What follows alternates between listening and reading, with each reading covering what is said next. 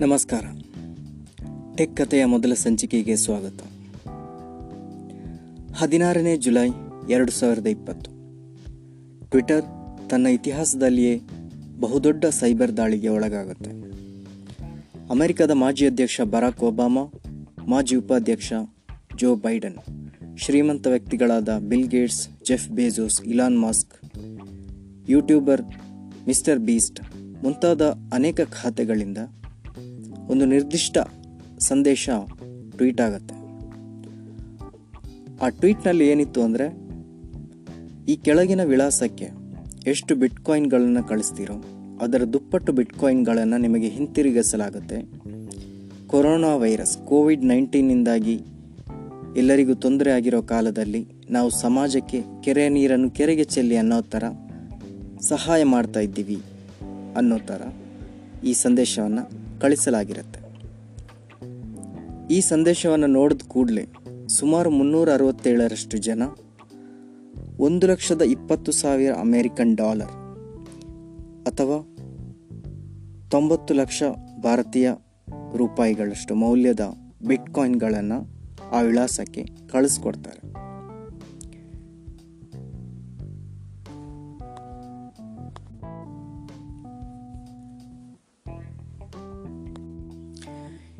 ಟ್ವೀಟ್ಗಳನ್ನು ನೋಡಿದ ಕೂಡಲೇ ಟ್ವಿಟರ್ಗೆ ಅರಿವಾಗತ್ತೆ, ಹ್ಯಾಕ್ ಆಗಲ್ಪಟ್ಟಿವೆ ಈ ಖಾತೆಗಳು ಅಂತ.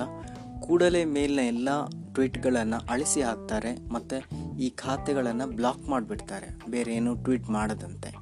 ಅದರ ಜೊತೆಗೆ ಮುನ್ನೆಚ್ಚರಿಕೆ ಕ್ರಮವಾಗಿ ಎಲ್ಲ ವೆರಿಫೈಡ್ ಅಕೌಂಟ್ಗಳು ಏನಿದೆ ಟ್ವಿಟರಲ್ಲಿ ಅದನ್ನು ಕೂಡ ಯಾವುದೇ ಟ್ವೀಟ್ ಮಾಡೋದರಿಂದ ನಿರ್ಬಂಧಿಸ್ತಾರೆ.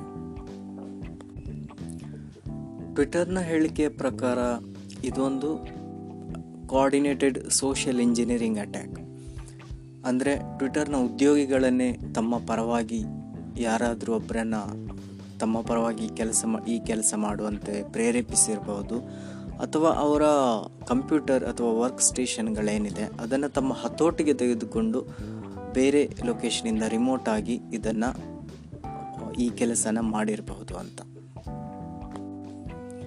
ಇಲ್ಲಿ ಮುಖ್ಯವಾಗಿ ಗಮನಿಸಬೇಕಾಗಿರೋ ಅಂಶ ಏನಂದರೆ, ಈ ಖಾತೆಗಳು ಹ್ಯಾಕ್ ಆಗಲ್ಪಟ್ಟ ಯಾರು ಕೂಡ ಅವರ ಪಾಸ್ವರ್ಡ್ಗಳು ಕದಿಯಲ್ಪಟ್ಟಿಲ್ಲ, ಅವರ ಫೋನ್ಗಳು ಹ್ಯಾಕ್ ಆಗಲ್ಪಟ್ಟಿಲ್ಲ. ಈ ಎಲ್ಲ ಟ್ವೀಟ್ಗಳು ಟ್ವಿಟರ್ನ ಅಡ್ಮಿನ್ ಆಕ್ಸೆಸ್, ಅದರ ಉದ್ಯೋಗಿಗಳಿಗೆ ಏನು ಅಡ್ಮಿನ್ ಆಕ್ಸೆಸ್ ಕೆಲವರಿಗೆ ಇರುತ್ತೆ, ಅವರ ಅಡ್ಮಿನ್ ಆ್ಯಕ್ಸೆಸ್ಗಳಿಂದ ಈ ಟ್ವೀಟ್ಗಳನ್ನು ಮಾಡಲಾಗಿರುತ್ತೆ. ಯಾವುದೇ ಪಾಸ್ವರ್ಡ್ಗಳನ್ನು ಕದಿಯದೆ ಅಥವಾ ಯಾವುದೇ ಫೋನ್ಗಳನ್ನು ಹ್ಯಾಕ್ ಮಾಡದೇನೆ. ಈ ಸಂದರ್ಭದಲ್ಲಿ ಕೆಲವರು ಅಮೆರಿಕನ್ ಅಧ್ಯಕ್ಷ ಡೊನಾಲ್ಡ್ ಟ್ರಂಪ್ ಅವರ ಖಾತೆ ಯಾಕೆ ಹ್ಯಾಕ್ ಆಗಿಲ್ಲ ಅಂತ ಕೂಡ ಪ್ರಶ್ನಿಸಿದ್ದಾರೆ.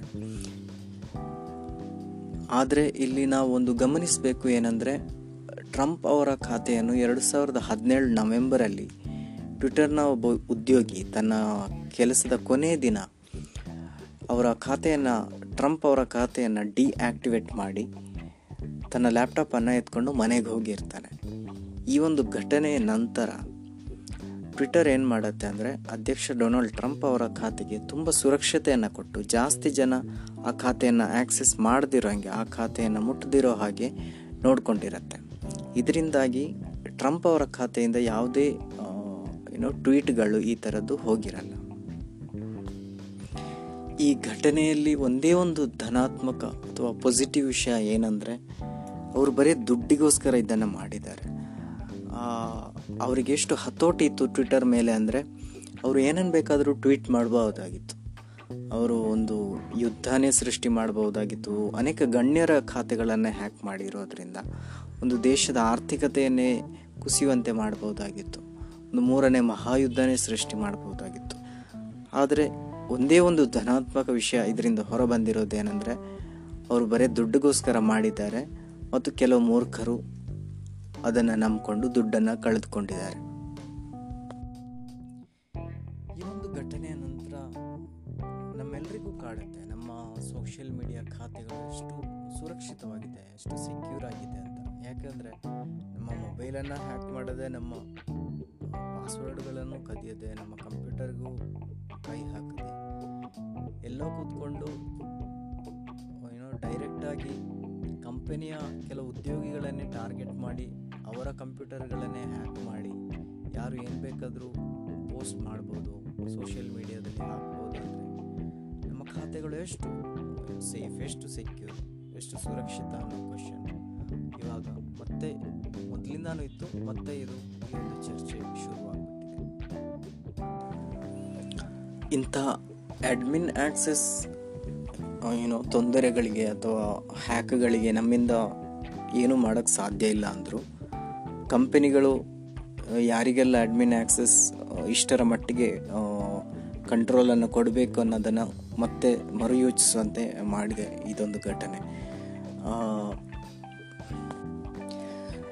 ನಾವು ಏನು ಮಾಡ್ಬೋದು ಅಂದರೆ, ಈ ಥರ ಯಾರಾದರೂ ನಿಮಗೆ ದುಪ್ಪಟ್ಟು ಹಣವನ್ನು ಕಳಿಸ್ತೀವಿ, ಈ ಕೆಳಗಿನ ವಿಳಾಸಕ್ಕೆ ಅಥವಾ ಕೆಳಗಿನ ನಂಬರ್ಗೆ ಪೇ ಟಿ ಕಳಿಸಿ, ನಾನು ಕೆಲವು ದಿನ ಹಿಂದೆ ಈ ಘಟನೆಯ ನಂತರ ಕೂಡ ಒಂದು ಜಾಹೀರಾತು ನೋಡಿದೆ, ಟೆಲಿಗ್ರಾಮಲ್ಲಿ ಪೇ ಟಿ ಎಮಲ್ಲಿ ದುಡ್ಡು ಕಳಿಸಿದ್ರೆ ಅದರ ದುಪ್ಪಟ್ಟು ಹಣವನ್ನು ವಾಪಸ್ ಕಳಿಸ್ತೀವಿ ಅಂತ.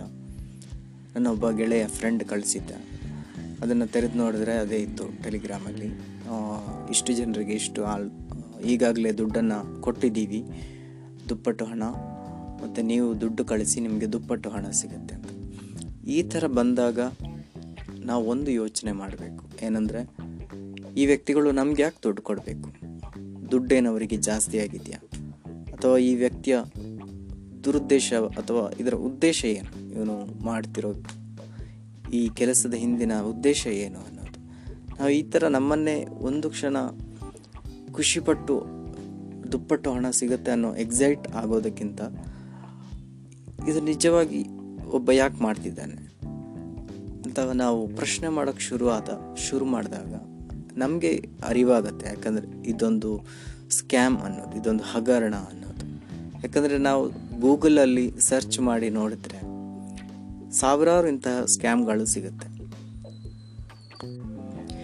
ಆದ್ದರಿಂದ ಯಾರೆಲ್ಲ ನಿಮಗೆ ದುಪ್ಪಟ್ಟು ಹಣ ಕೊಡ್ತೀವಿ ಅನ್ನೋ ಆಮಿಷ ತೋರಿಸ್ಕೊಂಡು ಬರ್ತಾರೆ, ಯಾವತ್ತೂ ನೆನಪಿಡಿ. ಇಂಗ್ಲೀಷಲ್ಲಿ ಒಂದು ಇದು ಮಾತಿದೆ. If it is if something is too good to be true it's a scam ಅಂತ. ಅಂದರೆ ಒಂದು ಕಣ್ಣಿಗೆ ತುಂಬ ಸುಂದರವಾಗಿ ಅಥವಾ ಅಲ್ಲ ಕೇಳೋಕ್ಕೆ ತುಂಬ ಸುಂದರವಾಗಿದೆ ಇದೊಂದು ಪ್ಲ್ಯಾನ್ ಅಂದರೆ ಅದು ಯಾವತ್ತೂ ಹಗರಣ ಆಗಿರುತ್ತೆ. ಯಾಕಂದರೆ ನಾವು ಸ್ಟಾಕ್ ಮಾರ್ಕೆಟಲ್ಲಿ ಇನ್ವೆಸ್ಟ್ ಮಾಡಿದ್ರೂ ಕೂಡ ಹಣ ಡಬಲ್ ಆಗೋದಕ್ಕೆ ತುಂಬ ವರ್ಷಗಳು ಹಿಡಿಯುತ್ತೆ. ಒಬ್ಬ ವ್ಯಕ್ತಿ ಸುಮ್ಮ ಸುಮ್ಮನೆ ನಮಗೆ ದುಡ್ಡು ಕೊಡ್ತಾನೆ, ದುಪ್ಪಟ್ಟು ಹಣವನ್ನು ರಿಟರ್ನ್ ಮಾಡ್ತಾನೆ ಅಂದರೆ ಅದರಲ್ಲೇನೋ ಹಗರಣ ಇರುತ್ತೆ. ಆದ್ದರಿಂದ ಕೊನೆಯದಾಗಿ ಏನು ಹೇಳೋಕ್ಕೆ ಇಷ್ಟಪಡ್ತೀನಿ ಅಂದರೆ ಆನ್ಲೈನ್ ಆನ್ಲೈನಲ್ಲಿ ವ್ಯವಹರಿಸುವಾಗ ತುಂಬ ಜಾಗರೂಕರಾಗಿರಿ. ನಿಮ್ಮ ವೈಯಕ್ತಿಕ ವಿವರಗಳನ್ನು ಯಾರ ಜೊತೆನೂ ಅಪರಿಚಿತರೊಡನೆ ಹಂಚ್ಕೊಳ್ಳೋಕೆ ಹೋಗಬೇಡಿ. ಯಾಕೆಂದರೆ ನಿಮ್ಮ ಕೆಲವು ಇನ್ಫಾರ್ಮೇಷನ್ ಕೆಲವು ವೈಯಕ್ತಿಕ ವಿವರಗಳನ್ನು ಹಿಡ್ಕೊಂಡು ನಿಮ್ಮ ಅಕೌಂಟ್ಗಳನ್ನು ಹ್ಯಾಕ್ ಮಾಡೋಕ್ಕೆ ಸಾಧ್ಯ ಇದೆ. ನೀವು ಅಂತ ಪೋಸ್ ಕೊಡೋಕ್ಕೆ ಆನ್ಲೈನಲ್ಲಿ ಸಾಧ್ಯ ಇದೆ ಬೇರೆಯವರಿಂದ. ಸೊ ಆದ್ದರಿಂದ ಆನ್ಲೈನಲ್ಲಿ ವ್ಯವಹರಿಸುವಾಗ ತುಂಬ ಸೇಫ್ ಆಗಿರಿ ಜಾಗರೂಕತೆಯಿಂದಿರಿ ನಿಮ್ಮ ವೈಯಕ್ತಿಕ ವಿವರಗಳನ್ನು ಯಾರ ಜೊತೆನೂ ಹಂಚ್ಕೊಳ್ಳೋಕೆ ಹೋಗಬೇಡಿ. ಮತ್ತೊಮ್ಮೆ ನೆನಪಿಡಿ if it is too good to be true it's a scam thank you